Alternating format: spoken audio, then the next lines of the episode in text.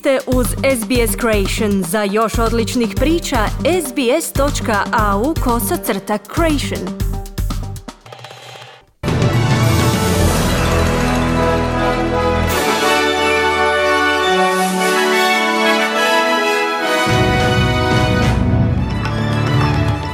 Danas u vijestima poslušajte.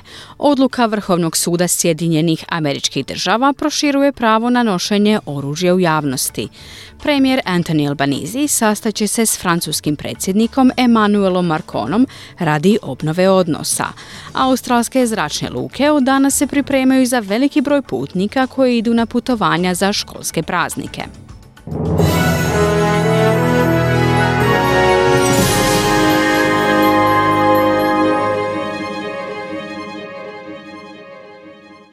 Slušate vijesti radija SBS na hrvatskom jeziku.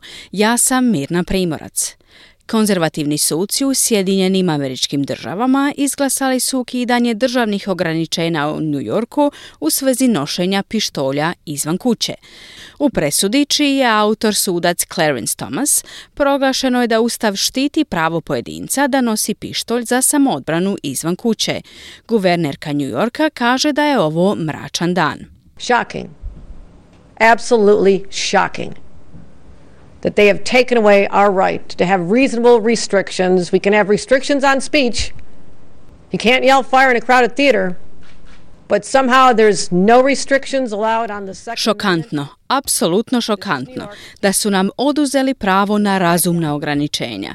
Možemo imati ograničenja u govoru, ne možemo vikati vatra u prepunom kazalištu, ali nema nikakvih ograničenja u drugom amandmanu. Ovo je New York, ne odustajemo, borit ćemo se, kazala je guvernerka New Yorka. Premijer Anthony Albanese potvrdio je svoje planove o posjeti francuskog predsjednika Emmanuela Marcona u Parizu kako bi službeno obnovio odnose između dvaju zemalja.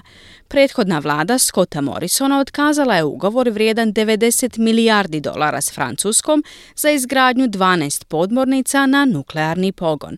Nova laboristička vlada kao odgovor odlučila je ranije ovog mjeseca francuskom prodogradilištu Naval Group isplatiti 835 milijuna dolara odštete. Albanizi je rekao za ABC kako bi diplomatski odnosi između dviju zemalja trebali biti očuvani. We do need to reset. We've already had very constructive discussions. What we can offer is uh, a relationship between uh, our respective leaders that won't be leaked uh, in order to make an opportunistic headline. Odnosi se moraju obnoviti. Već smo imali konstruktivne rasprave. Ono što možemo ponuditi je odnos između naših čelnika, odnos o kojemu se neće pisati oportunistički naslovi u novinama zbog poštovanja i iskrenosti u načinu na koji se međusobno odnosimo jedni prema drugima, kao i način na koji ćemo se odnositi prema klimatskim promjenama. A očito ćemo obnoviti naše odnose sa svim međunarodnim partnerima, kazao je Albanezi. Četiri ministra vlade Viktorije navodno će objaviti svoje povlačenje iz politike na državnim izborima u studenom. Državni ministar zdravstva Martin Foley, ministar sporta Martin Pakula, ministrica policije Lisa Newell i zamjenik premijera James Merlino podnose ostavke. Merlino je odbio izravno komentirati ovo pitanje dok je davao intervju za Nine Network. I do appreciate the question. Um, but these are individual decisions for, for people to make, um, and I'm not going to speculate on my future or the future of my colleagues. Cijenim pitanja, ali to su individualne odluke ljudi koji ih moraju donijeti. Neću spekulirati o svojoj budućnosti ili budućnosti mojih kolega, kazao je Merlino. A očekuje se da će premijer Daniel Andrews dati službenu objavu kojom potvrđuje ostavke. Ukrajina, Moldavija i Gruzija odobrene su kao kandidatkinje za produživanje Europskoj uniji. To je pozdravljeno kao povijesni potez, a čelnici 27 zemalja članica sastali su se na samitu u Briselu, gdje je Ukrajina dobila jednoglasno odobrenje. Još bi mogao biti dug put dok tri zemlje ne postignu status članica. Proces bi mogao potrajati godinama ili čak desetljećima. Predsjednica Europske komisije Ursula von der Leyen kaže da je to odlučujući trenutak i veliki dan za Europu. All three countries are part of our European family. We've never let any doubt about that.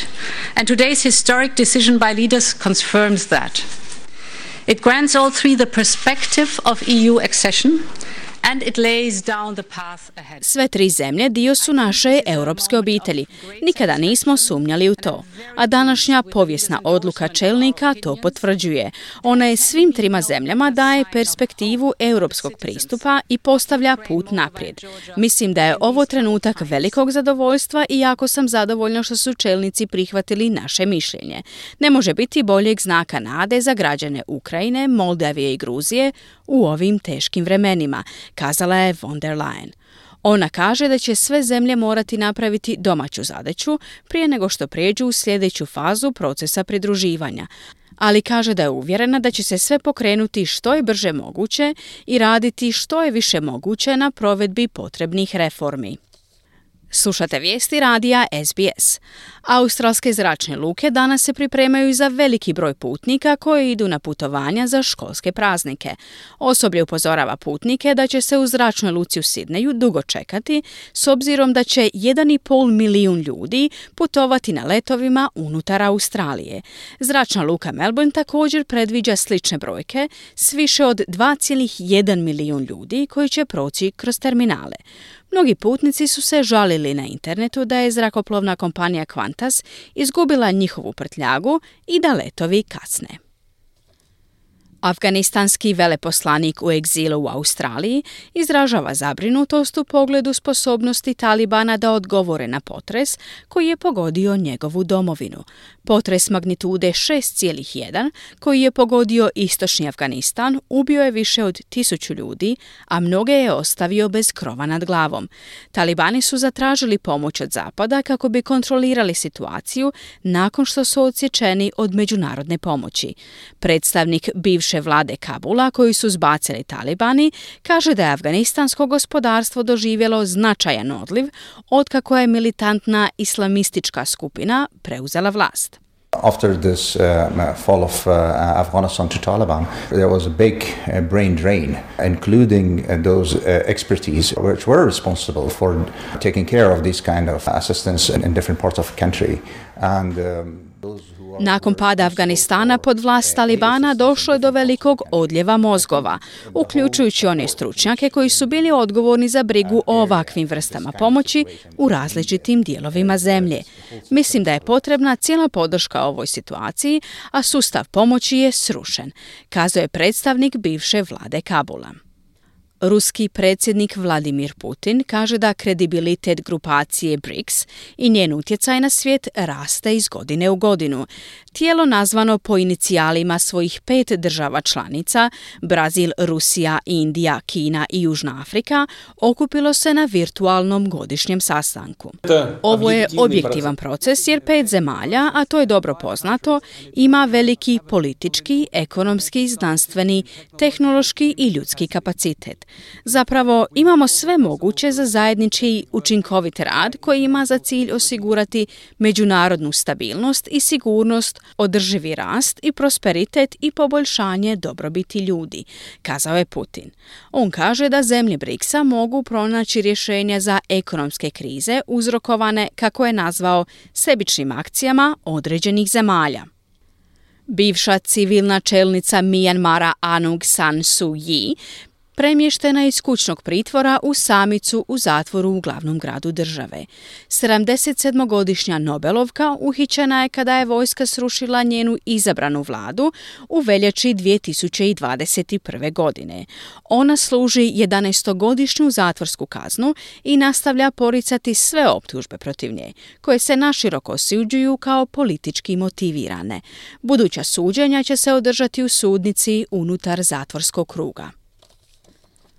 Anketa Australskog nacionalnog sveučilišta ispitala je 3,5 tisuće birača, a pokazuje da su Scott Morrison i Barnaby Joyce bili najmanje voljeni čelnici svojih stranaka od 1987. godine.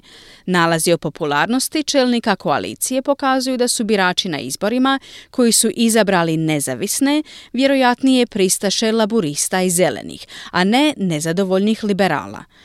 Gospodin Morrison dobio ocjenu popularnosti 3,6 od 10, dok je Barnaby Joyce dobio ocjenu 3. Anthony Albanese na ljestvici je dobio ocjenu 5,6, što je više od Billa Shortena i Julie Gillard. Iz sporta izdvajamo. Australski plivači Molly O'Callaghan i Zach Sabeltikog osvojili su zlato na svjetskom prvenstvu u plivanju u Budimpešti. 18-godišnja Molly iz Queenslanda pobjedila je na 100 metara slobodno u posljednjoj minuti posljednjih 10 metara, dok je Zak uspio zadržati svoj pobjednički naslov pobjedivši svoje protivnike na 200 metara, a on je pobjedio i na prošlogodišnjim olimpijskim igrama.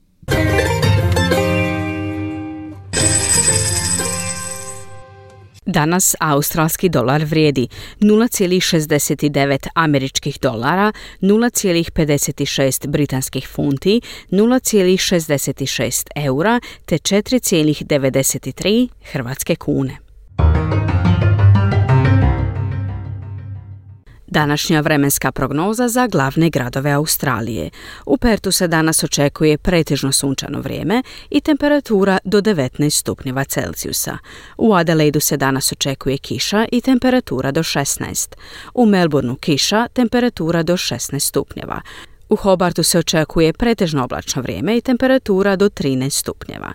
U Kamberi se danas očekuje također oblačno vrijeme, temperatura do 14 stupnjeva Celzijusa. U Sidneju pretežno sunčano, temperatura do 20 stupnjeva Celzijusa. Brisbane sunčano, temperatura do 23 i u Darwinu se danas očekuje sunčano vrijeme i temperatura do 32 stupnja Celzijusa. Slušali ste vijesti radija SBS. Za više vijesti posjetite internetsku stranicu SBS News. Kliknite like, podijelite, pratite SBS Creation na Facebooku.